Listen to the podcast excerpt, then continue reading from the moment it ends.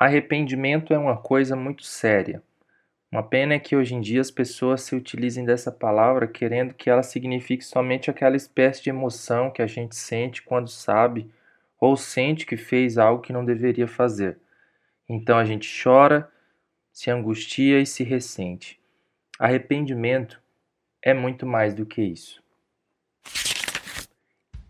Em Mateus 3, versículo 2, temos um convite objetivo que é um dos principais temas do Evangelho. Diz assim: Arrependam-se, pois o reino dos céus está próximo.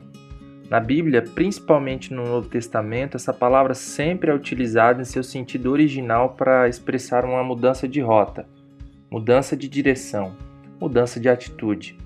Assim, arrependimento é algo ainda mais prático e decisório do que se costuma pensar. Você quer um exemplo? Em Lucas 19, a gente tem um exemplo prático da vida de alguém que foi tomado pela decisão do arrependimento. Na história, Zaqueu é um cobrador de impostos corrupto, sua fama é conhecida por todos na sua cidade. Um dia ele se encontra com a possibilidade de viver uma vida com verdadeiros propósitos, tais estes que ultrapassavam a ganância, um amor que suplantaria o amor ao dinheiro que existia em seu coração. Temos a expressão que prova mudança na vida de Zaqueu e o arrependimento verdadeiro no versículo 8 de Lucas 19.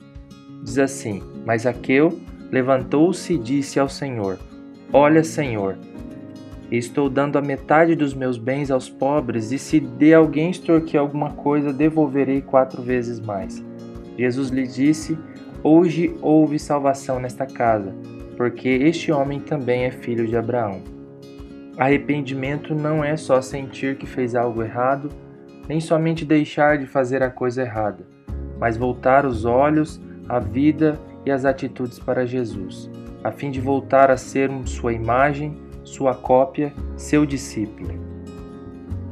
Minha oração hoje é que você faça um retorno dessa estrada que está te afastando de Jesus, para se reaproximar dele em amor, paz, perdão sinceridade, fidelidade ou bondade.